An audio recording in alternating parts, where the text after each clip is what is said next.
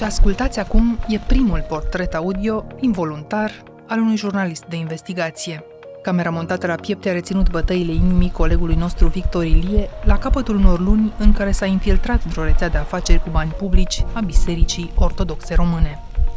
Doamne Clanul Marelui Alb e primul documentar jurnalistic care intră în măruntaiele corporației ignorate de controlele statului laic, dar ridicate exact pe nesupunerea față de regulile lumești. Să trăiți? Gabi Petrescu. Gabi? Petrescu, Petrescu. Petrescu. Recorder a trecut de zidul gros care adăpostește deopotrivă corupția, traficul de influență și obediența sub o identitate falsă. A făcut-o însă în numele adevărului. Protagoniștii investigației filmați cu camera ascunsă au fost înlăturați din funcțiile publice și din ierarhia bisericească. Patriarhia îi reneagă și sugerează că ar fi acționat pe cont propriu.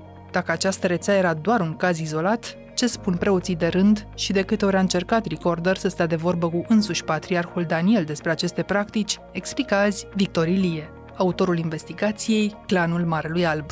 Eu sunt Anca Simina și ascultați On The Record, un podcast Recorder în care știrea primește o explicație.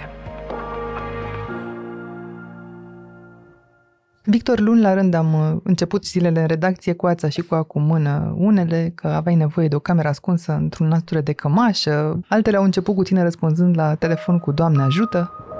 Doamne ajută, am ajuns, da, da, da, da. da. Da, s-a tot întâmplat asta, mai ales în uh, ultima jumătate de an. În primele luni, practic, am stat în hârtii și de la un moment dat am început să mă văd cu oameni și mi-am dat seama că toți oamenii cu care mă văd se salută cu Doamne ajută, un Doamne ajută sincer, nu un Doamne ajută ironic. Și tot pe la sincer l-ai împrumutat și tu. Da, da, da, l-am luat cu împrumut și sper să scap de el din momentul publicării ultimului episod. Datorită ție știm astăzi, nu doar bănuim, cum e construită rețeaua asta de afaceri a Bisericii Ortodoxe Române, o rețea care ar umple de invidie probabil orice businessman din țara asta, cum zice unul dintre protagoniștii tăi uh, din investigația video, pălăria sub care odată intrat nu te mai plouă. În sistemul nostru se intră puțin mai greu. Dar odată ce ai intrat, ai o pălărie bine asigurată, adică nu te mai plouă. Am înțeles nu că și... Adică destul de serios. Și toate ajung la șef. Ăsta e clanul Marelui Alb, nu? Da, e de fapt o grupare cu roluri super bine stabilite și cu scopuri super bine stabilite. Practic, toți oamenii din această grupare vor bani publici, cât mai mulți, și pentru asta sunt dispuși să cumpere efectiv oameni și de fapt au impresia că ei mai cumpără și idei. Aici furtul rupe mai multe contracte pentru că rupe și contractul cu creștinul pe care pretind că îl reprezintă în fața divinității atunci când se roagă, când se câte sfinte taine sunt. Dar ca să aflăm cum arată peisajul ăsta, tu te-ai infiltrat în aceste câteva luni în această rețea conectată și la bani publici, nu numai la banii creștinului din biserică. Povestește cum a început toată istoria asta. A venit un pont și te-ai luat după el sau cum? Am plecat de la următoarea întrebare. Toată lumea e intrigată că, vezi, doamne, vrem spitale, nu catedrale, de ce dă statul român bani bisericii? Curiozitatea care mă frământa pe mine e cum cheltuie biserica banii ăștia. Și ai luat-o de sus, de la patriarh? Nu, niciodată. Dacă aș fi luat-o de la patriarh, de fapt n-aș fi găsit nimic.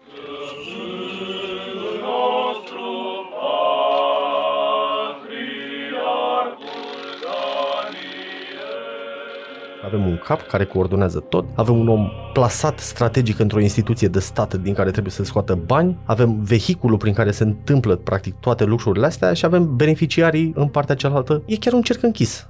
Mai lipseam eu, dar am apărut în peisaj. Ori noi am început să îi documentăm ca atare, le-am verificat toate firmele, toate tranzacțiile, încercăm să ne dăm seama ce se întâmplă cu banii lor, până într-o zi când cineva ne-a zis, domnule, dă târcoale unul lui Nicușor Dan, o listă cu niște zeci de biserici care le trebuie refăcute, ca bisericile pe preoți, pe enoriași. E... Aici, în București. Aici, aici, chiar și în spatele primăriei trebuia refăcut o biserică pentru că, vezi, Doamne, cade pe popă. În primul rând m-am dus să văd dacă bisericile alea chiar pică. Și mi s-a părut că omul ăsta care încerca să-l combine pe Nicușor Dan, să scoată niște bani publici pentru biserici, de fapt venea cu o teză falsă. Îmi imaginez că primarul capitalei n-are timp să se ducă din biserică în biserică să vadă dacă respectiva biserică într-adevăr pică sau nu. M-am dus eu prima oară cu o cameră ascunsă pe la niște preoți. Părinte, s-a votat bugetul la primărie. Așa și? A venit la AMPT o listă cu biserici, am văzut aici în dreptul noastră 570.837 de lei pentru un ton relații și adaptat fațade subiectului, sărmâna părinte, de la primărie vă deranjăm. Am văzut că ați cerut niște bani, ați dat împuternicire unui politician să facă asta în numele dumneavoastră. Vrem să vedem dacă vă calificați pentru această finanțare publică, pentru ce vă trebuie banii. Îmi amintesc că arătai așa ca un jupuit, tu aveai niște hârțoage sub braț și plecai dimineața să cauți preoți. Exact. Pe vreme bună, pe vreme proastă, pe atunci funcționarul Petrescu s-a dus la câteva biserici și mi s-a părut ceva foarte ciudat la toată treaba asta, tocmai faptul că bisericile alea se vedea cu ochiul liber, sunt într-o stare minunată, motiv pentru care am fost intrigat. Cum ajung niște zeci de preoți să împuternicească același politician să facă rost de niște bani pentru renovarea unor biserici care nu au nevoie de renovare?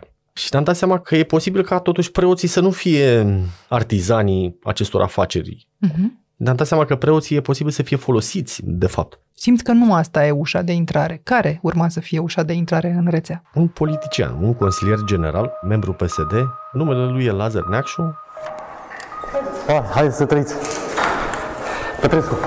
e genul de băiat care are un all-seat în declarația de avere, dar are trei mașini cu cel puțin 1500 de cai putere adunați, două Mercedes-uri și un BMW, cu BMW-ul a mers personal, pot să vă asigur că merge bine și pe piatră cubică și pe asfalt. El e cel care părea mandatat să adune bani din primărie pentru toți acești preoți. Regulile spun că preotul e cel care trebuie să se străduiască să facă rost de bani pentru biserica lui în raport cu statul. Cum l-ai abordat pe Lazar Neacșu? I-am trimis un SMS, eu aveam o mare problemă în documentarea mea, aveam foarte multe tranzacții, mă uitam, viața mea se petrecea practic în Excel-uri și în PDF-uri scoase din instituții publice și datele brute îți spun niște circuite financiare, dar nu au viață deloc în ele, nu știi cine sunt oamenii, pentru ce au fost făcute plățile, au dat din prea mult, au dat din prea puțin când au făcut plățile. Ori astea le pot spune doar oamenii. Și l-am abordat pe acest Lazar Neacșu spunându-i că avem numărul de telefon de la un consilier de al primarului. Așa era? Nu, aveam numărul de telefon din cu totul altă parte. Dar ai fost mai credibil în felul ăsta în fața lui. Da, păi eu aveam nevoie de ceva care să mă legitimeze. Eu trebuia să par un om care are foarte mulți bani și conexiuni politice și eu, eu de fapt m-am întruchipat într-un trader de influență, Șmecherașul. într-un șmecheraș, pentru că de fapt asta a fost una din ideile pe care le-am transmis. Eu am foarte mulți bani,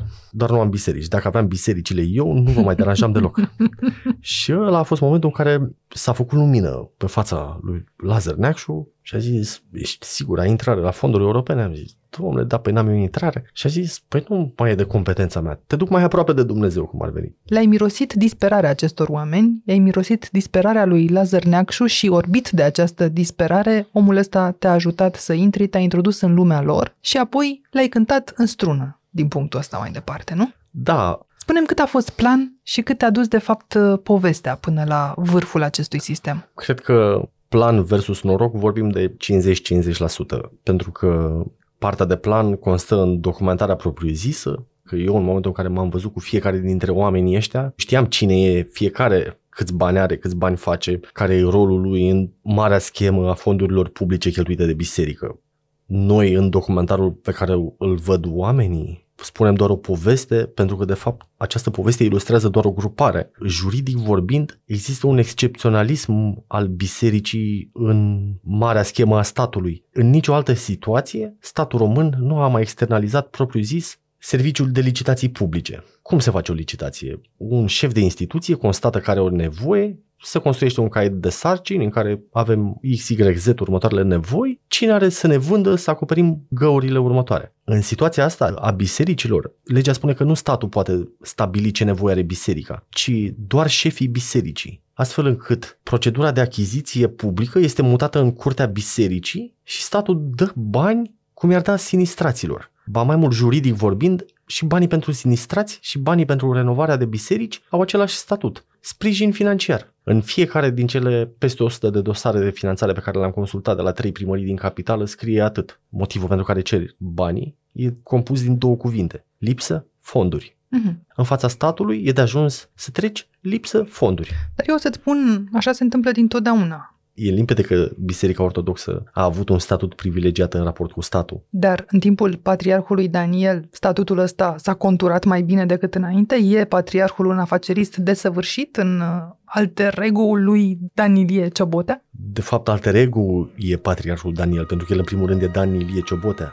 Noi va trebui să facem un material de informare prefericitului. Și noi dacă okay. oficializăm întâlnirea asta, da? Okay. Și luăm aprobare la prefericituri, pe urmă, nu numai că zbor, dar nu avem treabă. Deci dacă patriarhul nostru este un manager foarte bun, ce zic ăștia? Îl interesează banii, mamă, și ce vreți mă să facă? Vreți să facă slujbe, să-i cadă banii din cer? Nu! Omul se descurcă cu ce are și face din rahat bici. Prefericitul părinte, patriarh Daniel, a exploatat doar mult mai bine ceea ce patriarhul teoctist obținuse ca o derogare de confort. Din ce înțeleg, vorbind cu angajați din administrația patriarhală care au lucrat acolo în era patriarhului teoctist, el nu era un om materialist, însă era foarte convins de faptul că biserica, instituția pe care o conducea și o reprezenta, trebuie să aibă un statut special în raport cu orice alt fel de alte organizații din spațiul mioritic. Prefericitul Daniel a venit practic pe masă pusă și și-a dat seama că e un loc extraordinar de făcut business. Gândul meu la finalul investigației tale a fost că biserica a rămas deliberat în combinațiile astea ale anilor 90 Bizareria, de fapt, este că biserica vrea să aplice aceeași rețetă a combinațiilor gri spre negre dinainte de intrarea României în Uniunea Europeană, tocmai pentru banii europeni. Și dacă se poate, încearcă să facă asta și fără să scoată cofinanțarea din conturile proprii. Tu ce ai văzut aici? De ce se ferește biserica să plătească proiectele pe de o parte și cofinanțările pe de alta, ceea ce orice instituție publică sau privată ar face în aceeași situație? E zgârcenie sau e o formă de evita fiscalizarea?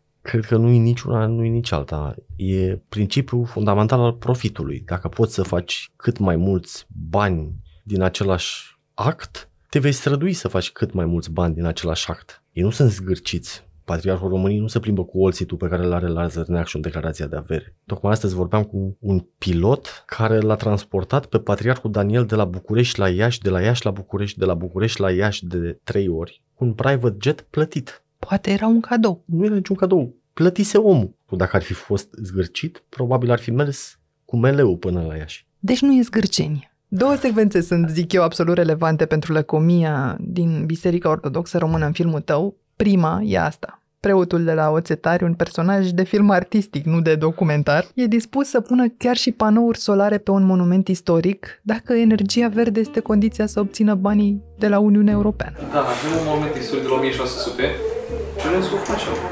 Păi se poate, dacă e monument, e superb. Vă interesează și o parte de energie verde? Să vă mutați de pe gazul ăsta împuțit. De ce nu? Da? Păi da. Și a doua secvență e cea în care vicarul uh, Aurel Mihai te așteaptă la toaletă să-ți spună în șoaptă să o luăm înaintea primăriilor. Când ne mișcăm mai repede, dacă vrea fi toată binecuvântarea, îl băgăm și pe cel pe sociale, să o luăm înaintea mi se pare că sunt toți dintr-un film de tati, sunt caricaturali, e un, un comic de situație extraordinar care m-a dus pe marginea râsului de foarte multe ori. M-am abținut cu greu în unele situații. Am ajuns la ei acolo, în birou, la părintele Aurel. Urma să avem o discuție de taină, să punem ceva la cale și practic el a început să dea telefoane, să cheme cât mai multă lume în material intră doar un telefon. Uh-huh. El însă l-a sunat pe jurist, pe expertul pe fonduri europene, a sunat la așa numitele sociale, departamentul foarte bune. Uh-huh. Noroc că nu erau oamenii acolo, pentru că altfel m-aș fi trezit într-un cerc de 5-6 preoți cărora trebuia să le spun ceva ce mă simțeam evident mult mai confortabil să-i zic unuia singur, față în față. Putem să facem, să face la dumneavoastră așa ceva? Să aranjăm niște licitații, că de fapt asta încercai. E posibil, Doamne ferește? Păi stați un pic, aici problema se pune felul următor. Dacă dumneavoastră veniți și cu un pachet, da? Și noi odată ce l-am aprobat la prefericitul, e garanție mai tare decât la Strasbourg, deci nu vă. Am înțeles. Ok. Dar oameni totuși dispuși să denunțe aceste practici, păstrându-și anonimatul și având încredere în tine că nu o să le divulgi identitatea. Ai găsit? Foarte greu, am negociat. Dar ai găsit. Dar am găsit. Putem da. avea o speranță că într-o da, bună da, zi da, da, da, da, da, da. vor fi dispuși să meargă din... și mai departe pentru adevăr. Da, aici e, e o nuanță foarte interesantă. Există oameni din anturajul foarte restrâns al patriarhului, care probabil că astăzi la prânz au luat masa cu patriarhul și care îl urăsc. Mi-au zis asta. Ei, acum oamenii ăia nu sunt dispuși să scoată din administrația patriarhală contractele pe care le-am cerut eu, de pildă, sau nu sunt dispuși să scoate din administrația patriarhală extrasele de cont pe care le-am cerut eu. Dar oamenii ăia sunt dispuși să-mi dea un context fabulos. Și să te trimită la instituțiile care au la capătul celălalt aceleași exact. date. Da, uite, nu pot să-ți dau eu contractul ăsta, dar dacă te duci la primăria sectorului 1, care își mută sediu chiar zilele astea, o să găsești acolo toate documentele depuse de noi. Uh-huh. Și o să râzi când am ajuns la primăria sectorului 1, o doamnă secretară m-a pus în fața unui metru cub de hârtie și a zis, domnule, o mutare e cât două incendii. Vedeți ce faceți cu hârtiile astea. Am deschis telefonul, am făcut câteva mii de poze. Să fie. Să fie. Un miliard și 300 de milioane de lei a găsit Recorder într-o cutie a milei politice, să-i spunem, numai în bugetele capitalei, așadar sectoare plus primăria generală. Și în... secretariatul de stat pentru culte, doar mm-hmm. banii pentru Pentru București, pentru, pentru bisericile pentru, din București. Pentru catedrală. Toate astea în timpul mandatului uh, patriarhului Daniel doar. Practic, Biserica Ortodoxă Română a primit uitându-ne doar la această sumă, echivalentul cifrei de afaceri pe 10 ani a unei firme cu peste 500 de angajați din România. Te-ai gândit cum ar arăta acest tablou dacă am avea toate datele din toată țara? Nu avem cum să avem datele din toată țara, dintr-un motiv foarte simplu. Trăim în România. Cred că are legătură mai degrabă cu felul lor de organizare. Preoții din România sunt în continuare plătiți cu cash. Banii nu lasă urme.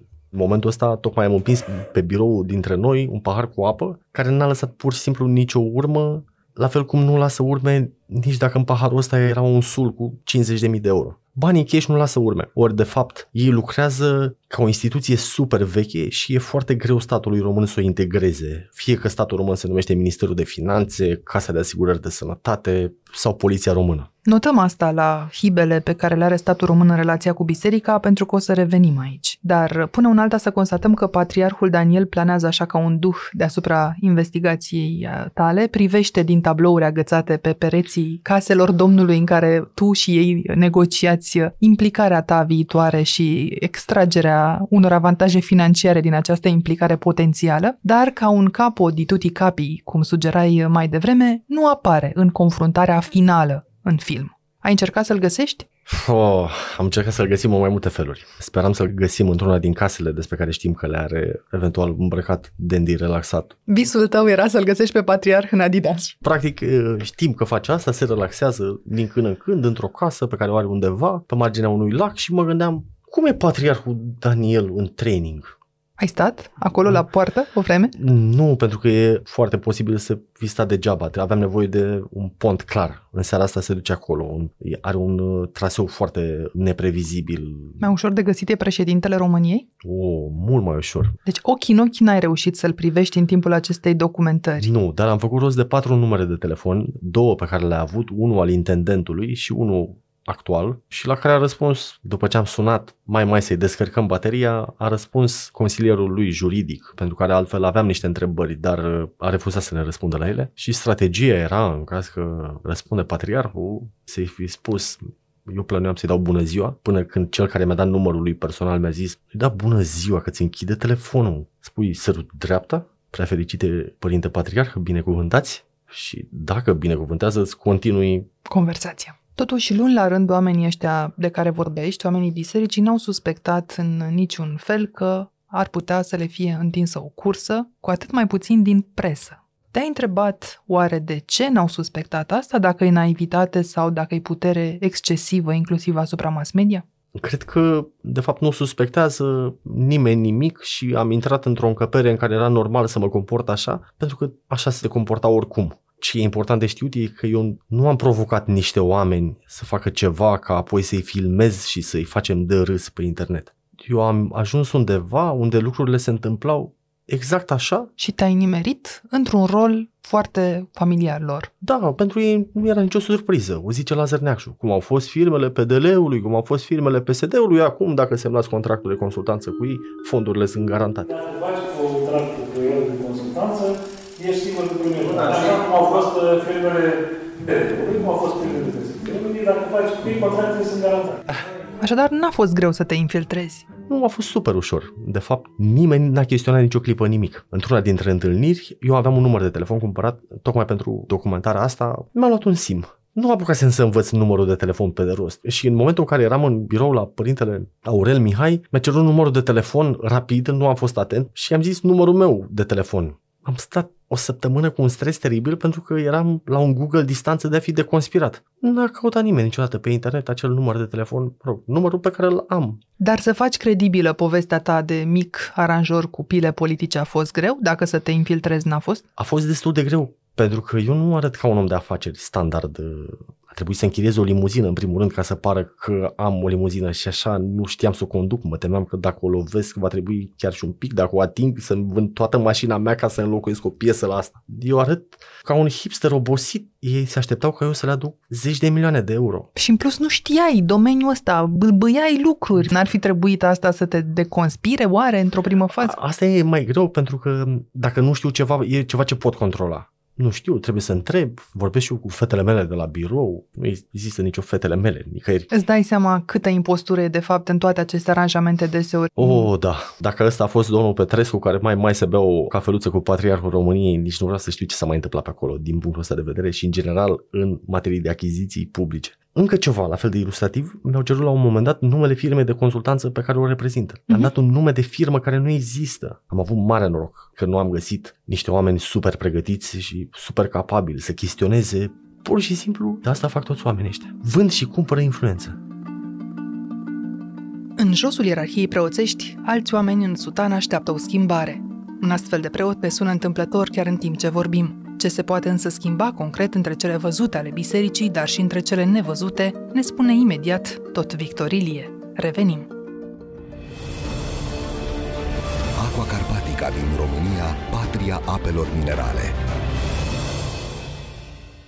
Care era atmosfera discuțiilor ăstora într-un moment să ne amintim în care biserica credea că a pierdut accesul la bani publici, că atunci se împărțeau bugetele locale și uite de data asta n-a mai fost din prima o ușă pentru biserică. S-a deschis abia acum la rectificare la bugetul național. Atmosfera care era, m-a luat Lazar Neacșu de după gât și a zis, uite, cu ocazia asta, Găbițu, te și împaci cu Dumnezeu. Doamne ajută! Nu, nu mai e nimic creștinesc aici. În... La fel m-a dus Lazar Neacșu în subsolurile tipografiei Patriarhiei Române. Și a început să-mi arate cărți sfinte, asta am citit-o, asta n-am citit-o, trebuie să luăm, aș vrea ceva despre satul românesc. Nu înțelegeam la ce asist. Ori el, de fapt, în momentele alea a încercat să-mi explice care e poziția lui în, în instituție. L-a chemat pe directorul tipografiei. Ia, vreau și eu niște cărți, vreau pe aia, pe aia, pe aia. Băiatul ăsta are un copil mic, ce aveți pentru copii mici? Bineînțeles că am primit ceva ce încă nu pot să-i citesc copilului, că e cu decapitări, cu martiraj dar tot Lazar Neacșu te-a dus, cum spuneai, în mașina lui cea nouă și ți-a povestit cum se face că are și o altă mașină de lux, deși el nu urma să aibă un rol direct în schema pe care tu o propuneai.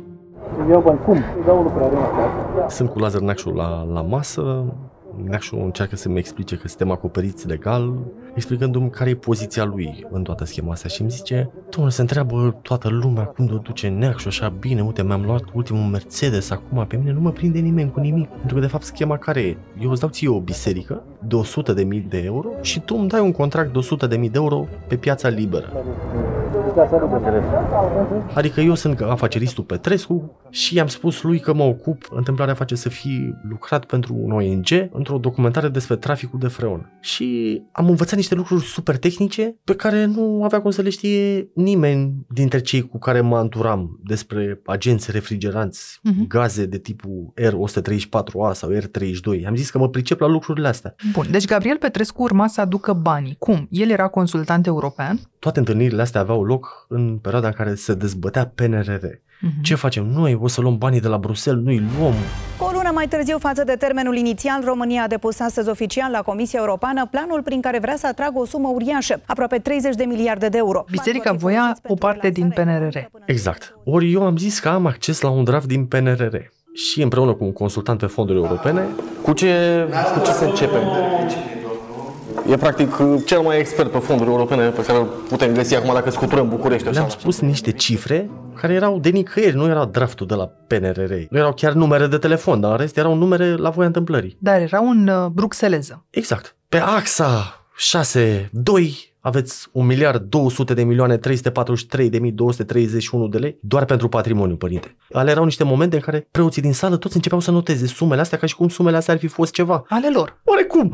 Bun, Gabriel Petrescu le prezintă draftul fals al PNRR și cumva îi convinge că ar putea să ajungă la aceste contracte să zicem la anul, da? Lor le lipsește cofinanțarea, Lazar Neacșu se oferă să facă rost de cofinanțarea de la bugetul de stat. Mai departe, Gabriel Petrescu urma să participe la accesare, ei credeau că se întâmplă totul ca în programele operaționale obișnuite, și se ajungea la renovarea acelei biserici, da? Din acel moment, Patriarhia și biserica respectivă câștigau renovarea, fără să pună nimic, da? Da. Petrescu ar fi câștigat contractul de consultanță și plasarea unor firme în uh, anturajul constructorilor, pentru că îți promite Lazar Neacșu că îi garantează o treime dintre lucrări uh, lui uh, Marian Iorga, dar restul or să fie ale tale dacă le vrei. Eu îi garantez lui doar o treime din lucrările care sunt, restul le dai cu ei. Dar Lazar Neacșu însuși? Păi Lazar Neacșu câștigă lucrări în alte zone de care e deja pasionat. Cine îi le dă? Gabriel Petrescu în situația asta deal ar fi fost în felul următor. Eu având o firmă de consultanță slash proiectare zona de instalații frigotehnice, urma să lucrez la un număr de 10 biserici livrate de Lazar Neacșu, iar eu în schimbul acestor 10 biserici urma să-i dau contracte lui Lazar Neacșu în alt domeniu. Adică îi Astfel. oferea într-un fel șpagă. Nu într-un fel, e chiar șpagă. șpagă. Sau îți cerea El șpagă. o zice explicit îți dau o biserică de 100 de mii de lei, tu îmi dai 100 de mii de lei pe piața liberă.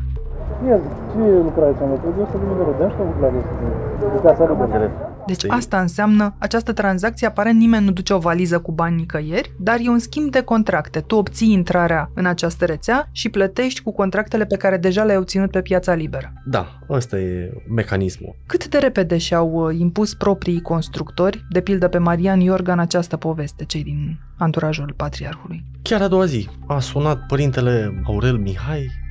Alo, alo, să rămână părinte. Domnul Gabriel, să vă dea Dumnezeu să vă dați la gând cu bucurie. Vreau să vă spun că deja se lucrează la hârtia aia prin care se oficializă mariajul. N-aveți încă niciun proiect? N-aveți încă nimic? N-am avut niciodată nimic. Oamenii ăștia au, au mers cu mine într-o călătorie spre nimic. Dar erau foarte pregătiți pentru călătoria asta. Erau foarte pregătiți. Elementul de noutate era excentricitatea omului nou din politică. Ia uite la el cum arată. Și zis părintele Aurel, așa se face domnule astăzi, ban, uite la el are numai un laptop. Practic, imediat a doua zi eu m-am trezit obligat ca un om de afaceri care face rost de bani și vrea să-i treacă prin biserici să lucrez cu un om de casă al bisericii m-am uh, intersectat cu un uh, prieten al meu care este și constructor și asta și am vrea să vă cunosc. Ce aveam să aflăm mai târziu e că prețurile lui Marian Iorga sunt gonflate artificial extraordinar de mult. Cât? Uneori găsești prețuri umflate și de 10 ori, alte ori găsești tot felul de artificii. Ca să scurtezi, cum mi-a zis chiar el, poți să faci o biserică și cu un milion și cu două. La un moment dat zice, uite aici, aici nu era nicio biserică, buf, am făcut o biserică. Te-ai învârtit în felul ăsta în lunile astea printre niște oameni foarte, foarte puternici. Am pregătit o înregistrare aici pe care nu știu dacă tu o știi sau nu. Mamă, ce m-a luat stomacul brusc. Te recunoști? Eh. Și inima, dacă aveam... Sunt bătăile inimii tale. Pentru că aveai prins pe piept un GoPro, o cameră GoPro. Și camera asta a surprins emoția ta din momentul în care a trebuit să-l confrunți pe Marian Iorga drept ziarist de data asta? Iorga, Ție ți-a fost teamă? Teamă nu, dar mi-a fost rușine. Ar fi să afli acum, după ce am fost atâtea luni de zile colegi, că nu mă cheamă Victor Ilie. E dubios. Și să zic chiar eu asta. Băi, Anca, de fapt, adevărul e că suntem doar noi doi aici, mă cheamă Andrei Ionescu. Ori eu eram obligat să le explic ce am făcut domnul Iorga, uite, de fapt nu o să facem bani împreună, o să facem un documentar video împreună. Dar acum, când auzi bătăile inimii tale, uite, tu ești aici un om care pare foarte relaxat, dar inima asta să-ți iasă din piept. Habar n-aveam de nivelul de stres până n-am ascultat inima asta. Tu reveneai la o identitate onorabilă de data asta. Dar chiar și așa. De fapt, trebuia să recunosc adevărul. Sper că ei sunt acum stresați, cum am fost eu atunci, la ideea că vor trebui să spună adevărul ori în fața publicului, ori în fața unei instituții. Cum ți s-au părut oamenii ăștia în confruntarea cu jurnalistul de data asta? Pentru că pe film se vede o schimbare, dar tu ai simțit-o la fel? Da. Aveai în față alte personaje dintr-o dată? Da, cu totul alte personaje. Marian Iorga era omul de afaceri care epata cu poziția, cu contactele lui în instituții spirituale sau materiale. Până atunci. Da, da, da. Un om căruia îi place mult de el și se laudă. Și acum? Asta a fost păcatul fiecăruia dintre cei trei, de fapt. Faptul că s-au lăudat în continuu. Au vrut să se valideze în fața unui om nou din politică. Domnule, uite cu ce mă ocup eu, uite pe cine știu eu, uite, eu te pot băga acolo, îți dau toate bisericile pe tavă. Eu uh. sunt stăpânul lor, cum zice Lazar Neacșu la un moment dat. Hai să acum să spun. Hai să facem... Eu sunt stăpânul lor. Fiecare are altfel de hățuri, pentru că fiecare e parte dintr-un tot și niciunul n-ar exista fără ceilalți. E o sfântă treime a businessului. Ai statul, cartea de vizită, care în situația asta e biserica, și firma care trebuie să intre banul. Și în locul acestor oameni care epatează, ce ai găsit? Niște oameni umili, panicați. Părintele Ilie, reporter la Recorder. Am mai vorbit noi cu ceva vreme. Părintele Aurel Mihai, de unde era foarte sigur pe el cu faptul că e vicar, că e mâna dreaptă a patriarhului și așa mai departe, brusc era un personaj umil, n-a fost uh, frumos la nivel personal. Deci eu nu am făcut, nu, nu am participat. Și mi pare rău că eu mă așteptam la la mai multă probitate morală. Mă sună un preot. Răspunde. Să rămână, părinte, ce faceți? Uite pe acasă, îmi fac mâncare. Tu ce faci? Ce să fac? Culeg reacții. Mă uit și eu să văd la ce zice lumea despre material. Foarte bun. Foarte bun. Copii sunt în culmea fericirii. Serios? Ăsta e feedback-ul? Când dați nucleara? Diseară. Diseară la 8 jumate. Perfect. Îmi iau popcorn. Da, nu, nu, nu mai poate fi amânată de nimic. M-au mai zis ceva, alți preoți, nu știu, ceva interesant? Caută pe ea care i-a trădat. Unde? În patriarhie? E tulburare mare, e agitație mare, e o situație... Dar Daniel... Tună și fulger. Auziți, stați așa că mai aveam o întrebare așa de, de mai degrabă de romantic. Credeți că e adie vântul schimbării sau nadie? Nu pot să spun în momentul ăsta. Ceva plutește în aer. Hai, vor, vor. Pa, pa, pa, pa, pa. Un preot uh, prăjește cartofi la ora asta și îți spune că speră, cel puțin, să se schimbe ceva în biserică după acest documentar. Ok, preoții se bucură, își freacă mâinile că în sfârșit se spune un capăt de adevăr din punctul lor de vedere. Ei știu că există nenumărați Gabriel Petrescu la fiecare instalare de putere și că deasupra capetelor lor se fac aceste aranjamente constant și că sunt niște pioni pe tabla asta? Da, și i-am crezut nebuni prin ianuarie, februarie, când am început documentarea asta. Preoții cu care mă vedeau îmi spuneau niște lucruri. Ia uite, alt preot mi-a trimis acum, abia aștept. Emoticon față cu inimioare. Suntem e, în momentul în care foarte... Recorder a dat teaserul legat de documentar. Documentarul nu este încă public, dar va fi în câteva ore, deci noi înregistrăm cu puțin uh, înainte și astea sunt reacțiile. Preoții ăștia mă știu practic din ianuarie. Prima oară când m-am văzut cu ei au zis, men, să fură, așa vorbesc, că preoții vorbesc ca noi, doar că noi ajungem să-i cunoaștem doar la biserică și avem impresia că se exprimă diferit.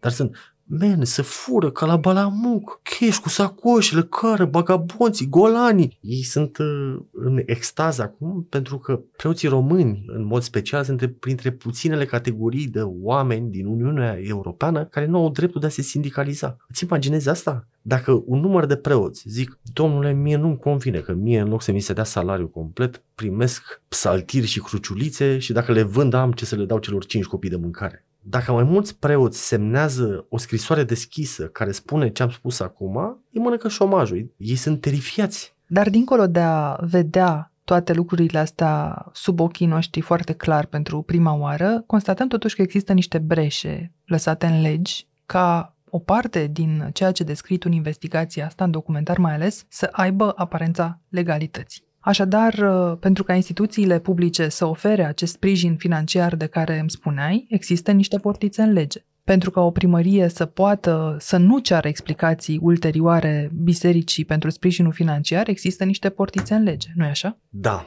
O să încerc să spun o poveste ca să fie mai treabă ilustrativă ca răspuns pentru întrebarea ta. Acum câteva luni aveam nevoie de un expert în fonduri europene care să mă însoțească la o prezentare, falsul PNRR. Aveam nevoie de cineva care să zică, domnule, noi suntem cu miliardele, hai să le cheltuim. Și am abordat un polițist despre care știu că lucrează frecvent undercover și am spus, boss, nu am pe cine să iau cu mine, știu că nu ești expert în fonduri europene, te pricep la cu totul altceva, dar măcar ai prezență de spirit în caz că nu știi ceva, știi să ieși dintr-o situație de criză. Și omul a zis, cum să vii cu tine, frate, ești idiot? Ce să fac cu tine? Tu nu vezi că eu nici măcar n-aș putea să fac un dosar penal ca ăsta, pentru că eu unde mă duc într-un birou la un șef, e plin de icoane, de cruciulițe. Adică dacă un polițist s-ar duce cu propunerea unui undercover în dealul patriarhiei, șeful lui nu i-ar da acordul? Sigur că sunt probleme mai mari pe lumea asta decât uh, fețele bisericești. Ar putea fi un răspuns valabil din partea unui șef, dar în același timp nu cred că o să prindem niciodată într-un material povestea preoteselor. Preotesele, deși sună ca,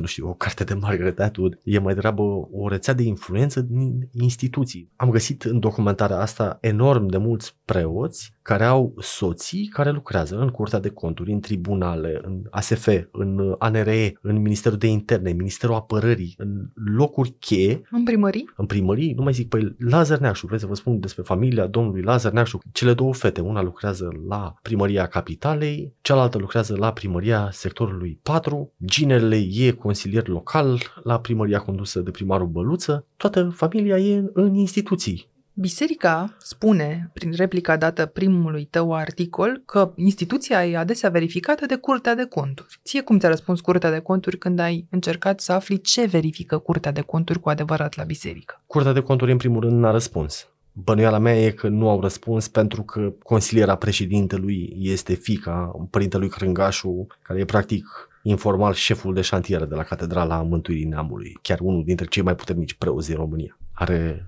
case doar pe nume de străzi de capitale europene, efectiv. Adică în adică... nordul Bucureștiului pentru cei care nu stau în capitală, într-un cartier select, în primăverii. Exact. Curtea de conturi nu verifică propriu-zis biserica niciodată, nu are această competență. E ca și cum ar veni Curtea de conturi să verifice recorder. Nu e cât ați dat pe mixerul ăsta e o mie de lei, de ce ați dat o mie de lei?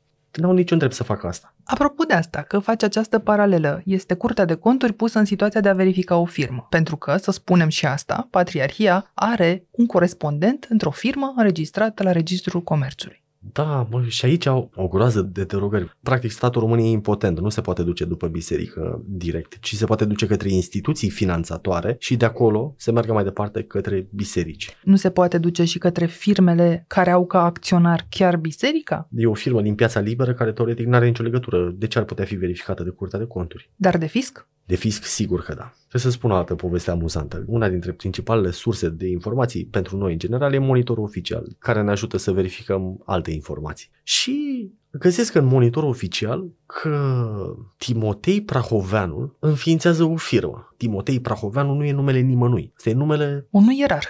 E un nume de scenă. Ori, cu numele de scenă nu poți să matricula o firmă la Registrul Comerțului. Dacă noi doi vrem să ne asociem într-o firmă, va trebui să dăm buletinele și să demonstrăm că nu sunt doar Ilie Victor, cum îmi semnez materialele, sunt de fapt Ilie Victor Gheorghiță. În monitorul oficial de fapt apare. Ei, Timotei, Varsanufie și Varlam nu sunt niște nume care pot apărea ca asociați în monitorul oficial. Și apar? Apar. Așa Cum? că am sunat la Registrul Comerțului. Am scos dosarul complet al acestor firme și am găsit că acești oameni înființează firmele din binecuvântarea și prin înalta încredințare a Părintelui Patriar. Și am sunat la Registrul Comerțului și am întrebat, sărmâna doamna, asta e o procură? Cine e omul ăsta? Nu știa femeia aia să-mi spună dacă e normal sau nu ca ei să nu știe cine deține propriu zis firma. Deci e un nume de călugăr, poate să nu fie numele unui înalt ierarh deja cunoscut tuturor, poate să fie numele unui călugăr de la o mănăstire oarecare, poate fi chiar numele tău de călugăr. Da, eu sunt Justinian Fericitul și mă duc și înființez firme. Așadar, un procuror mai departe sau fiscul mai departe e greu să găsească adevăratul beneficiar. Păi din nou, e foarte greu să găsești adevăratul beneficiar pentru că e o lume absolut spectaculoasă prin excepționalismul ei. Una dintre cheile de documentare în general sunt adresele de acasă. Dacă tu mă iei pe mine în spațiu, e limpede că e o relație între noi. Ori ei stau toți la câteva adrese super precise. Poate sunt mănăstirile acolo.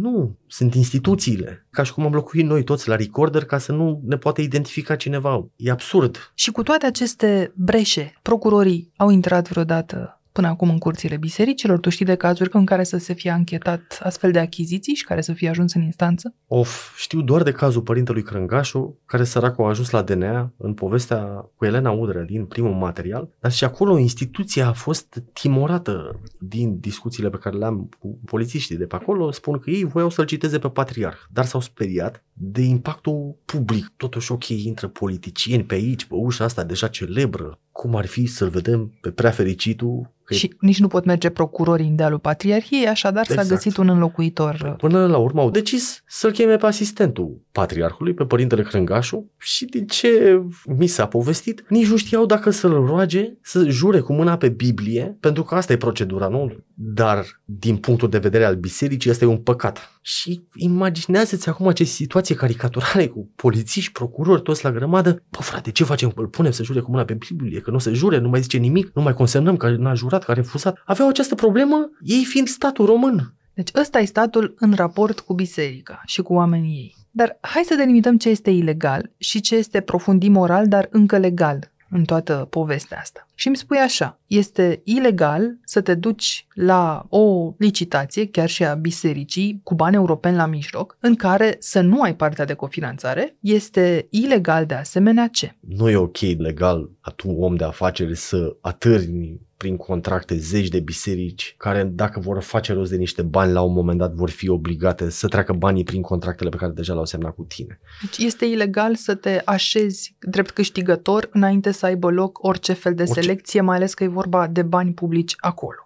Exact. Pe lângă asta, nu poți să aplici tu la niște fonduri europene să iei banii de la piedone de cofinanțare. Nu există nicio structură juridică pentru discuția asta punctuală. Ce e imoral e faptul că biserica ia acești bani nu cu scopul ultim de a reface bisericile, ci pentru îndestularea unor indivizi din administrația patriarhală. Pentru că acest material nu e despre biserica cu B mare, e despre niște angajați în administrația patriarhală sau care gravitează în jurul acestei administrații. Această instituție n-a fost la fel în vremea patriarhului Teoctist, cum altfel n-a fost nici la începutul mandatului patriarhului Daniel. Pentru că altfel preoții îmi spun că patriarhului Daniel în 2008 nu i-ar fi plăcut de patriarhul Daniel de astăzi, din 2021. A dat oameni afară doar pentru că au deschis plicuri pe care scria confidențial și plicurile erau pentru el, acei oameni având rolul de a-i procesa mesajele. Ei, ce mai e imoral e trădarea contractului cu enoriașul care e mai dureroasă decât trădarea contractului dintre Iohannis și alegătorii. Faptul că, uite, ok, acum Iohannis, suntem în această dezbatere, nu avem guvern,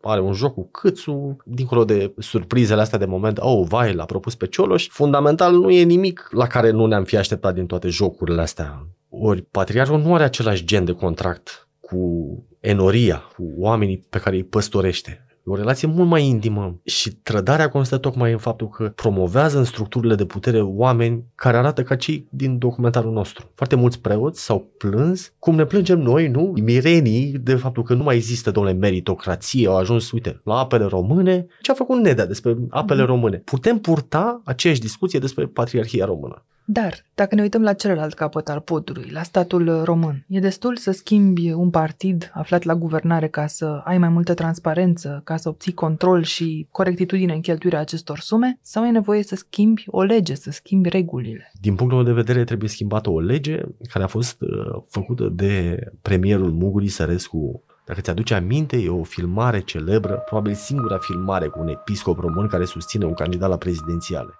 Muguri Sărescu, președinte al României. Muguri Sărescu este o personalitate deosebită care impresionează prin căldura sufletească, prin sinceritatea sa și mai ales prin credința și atașamentul său față de biserică. O filmare cu astăzi patriarhul Daniel, atunci mitropolitul Moldovei, spunându-ne, domnule, votați-l pe Muguri Sărescu. În 2000 în 2000. Ăla e anul în care apare o lege esențială, o reglementare, care practic spune că și primăriile și consiliile județene au voie să dea bani pentru restaurări și renovări de biserici, însă nu a mai avut norme de aplicare, cum urma să fie dați banii ăștia. După guvernul Isărescu a urmat guvernul Năstase, care a venit și a făcut normele de aplicare. De la ce e celebru în lumea preoților, legea 1470, care legea 1470 și normele ei de aplicare nu face diferența între bisericile care pot primi fonduri publice. Noi putem face diferența asta, adică putem ușor să stabilim că totuși mănăstirea Sucevița, locul ăla în care oamenii l-au slujit pe Dumnezeu jumătate de mileniu, nu putem compara cu o biserică pe care o face Marian Iorga din polistiren și rigips. Nu avem ce să comparăm la aceste mhm. două construcții. Ori din punctul de vedere al statului, aceste două construcții sunt egale. O să rămânem fără albastru de voroneț, dar vom avea și mai multe biserici făcute cu marmură scumpă de la titan mari și luminate din rețeaua publică de electricitate cu cabluri plătite de noi. Rămân niște întrebări totuși fără răspuns. De pildă, câți oameni ca Lazar Neacșu are biserica în administrație? Pentru că Lazar Neacșu vine din adunarea bisericească în administrație și nu invers. De asemenea, nu știm de câte ori au reușit deja acești oameni să ia chiar și bani europeni eludând regulile până la acest moment. Sunt cel puțin 89 de proiecte ale parohiilor în derulare pe programul operațional regional azi. Nu știm de asemenea dacă fiscul sau alte instituție de control ar fi fost vreodată la ușa lor. Așadar, pe cine vezi tu capabil de această schimbare legislativă și de atitudine, de acum înainte, măcar văzând ce a fost de văzut? Poate cere asta cetățeanul sau trebuie să o facă însăși biserica prin uh, mecanismele ei proprii? Din păcate, cred că cetățenii nu valorează doi bani în fața bisericii în momentul în care ei se exprimă. Nu cred că societatea poate schimba asta, o poate schimba doar biserica, Sfântul Sinod, pentru că la sfârșitul zilei se adună Sfântul Sinod, toți episcopii și dezbat în termeni teologici ce e greșit și ce nu, judecă prin prisma cutumelor bisericești ale celorlalte sinoade trecute. Fix cum face și Curtea Constituțională. În momentul în care biserica va avea o masă critică de episcopi, pentru că și acolo sunt niște jocuri de putere, practic e House of Cards în care fiecare personaj are cât un toiac de aur și, și o mitră spectaculoasă pe cap. Ei, cred că doar biserica își poate face singură bine Ați ascultat On The Record, un podcast produs de Recorder și susținut de Banca Transilvania. Ne găsiți pe Apple Podcast, pe Spotify sau pe orice aplicație de podcast pe care o folosiți. De asemenea, ne puteți urmări pe canalul On The Record de pe YouTube. Ca să nu ratați niciun episod viitor, nu uitați să dați subscribe. Vă recomandăm să ascultați și podcastul BT Talks, disponibil pe bancatransilvania.ro podcast. On The Record are ca editori pe Cristian Delcea și pe Mihai Voina. Eu sunt Anca Simina, ne reauzim vineri.